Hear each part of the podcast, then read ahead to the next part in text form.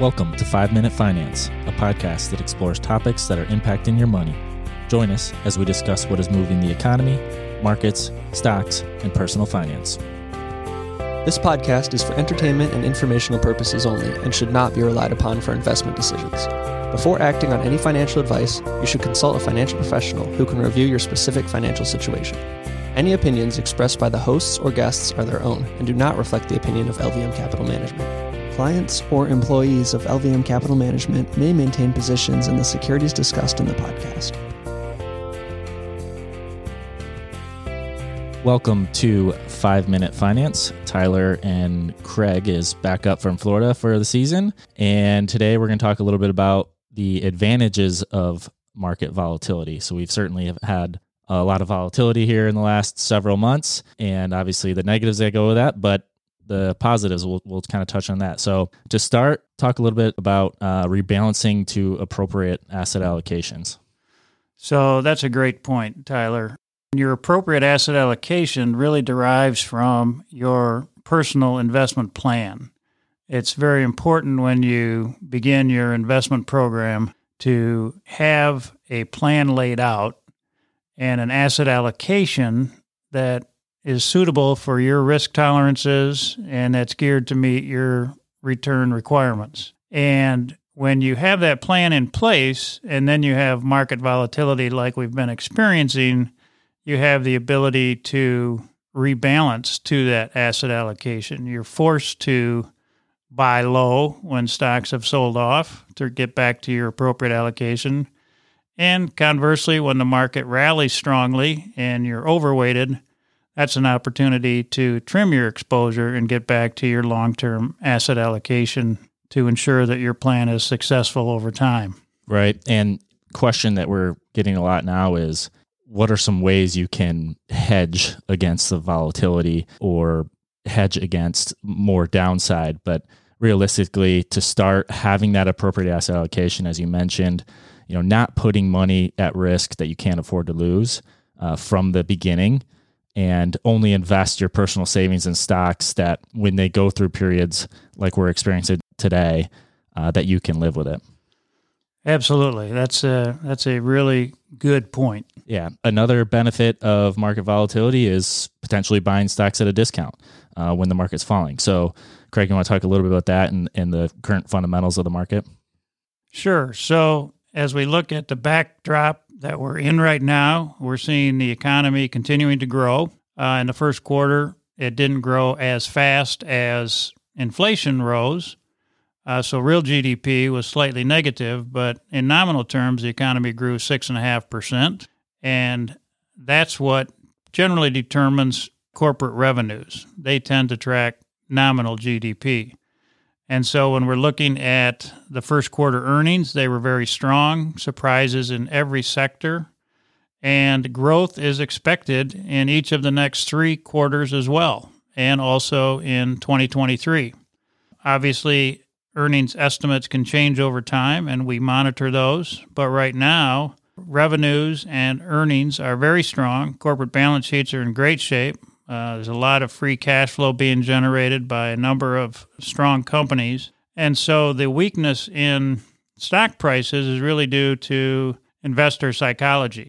When you look at surveys of investor sentiment right now, it's pretty negative. That's actually a contrarian signal. The market tends to do very well when sentiment is at its worst. Yeah, and you know, I think the the positive there is that stocks aren't really falling based on the fundamentals. As you mentioned, there's still strong earnings and still strong revenues. It's mostly the investor psychology that's kind of pushing the valuations down.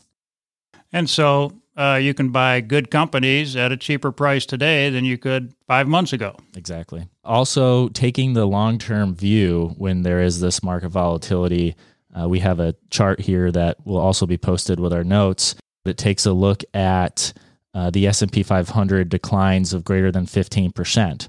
And Craig, you want to review some of those numbers behind uh, those market declines? Sure. So in the last 65 years, there's been 26 times when the market's fallen at least 15% in a five month period. What's interesting is to look at what's happened in the 12 months after that five month decline. And in 24 of those 26 times, or 92%, the subsequent 12 month returns were positive for the market. And in 21 of those 26 times, or 81%, the return was actually double digit positive, anywhere from 10 to 50%. The median return in those periods was a little over 20%. And in only two of those periods did the market continue to drop over the subsequent 12 months. So, again, this points to the fact that uh, there are some good opportunities to take advantage of this volatility, buying stocks now while the prices are down. Right. So if, if history is a guide, you would expect that there is some potential strong returns going forward after we've seen these declines. Yes, absolutely. Uh, the other thing is we're in the midterm year of the election cycle, and that tends to be a uh, particularly strong year for the market. Right. And then uh, lastly, here, we'll talk a little bit about tax loss harvesting and the opportunities that you may have with the market volatility. So, Craig, can you give us a, examples of how you would take advantage of tax loss harvesting?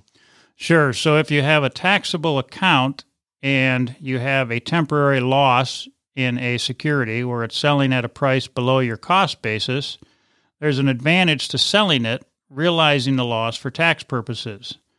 When you do that, you have to wait 31 days before you buy the stock back.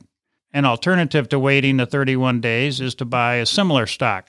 If you own Exxon and it's at a loss, you could buy Chevron. Of course, energy stocks have been very strong lately. You probably don't have losses in those. The other thing you can do is you can double up on a stock, particularly if it's about to pay a dividend, and then wait 31 days and sell the high cost lot to realize the tax loss. So, again, taking advantage of the market volatility to ensure the most tax efficient returns for your portfolio. Right. And those those tax losses can offset any gains that you have already in the portfolio or if you're selling a business or real estate. Um, so it can offset any of those gains when you're paying taxes in that next year as well as you have the ability to write off up to $3,000 of losses each year against your income. Um, and you you have the ability to kind of carry forward some of those losses into future years where you may have some capital gains uh, impacts. And those capital losses never expire. They carry forward as many years as you need them to offset future gains.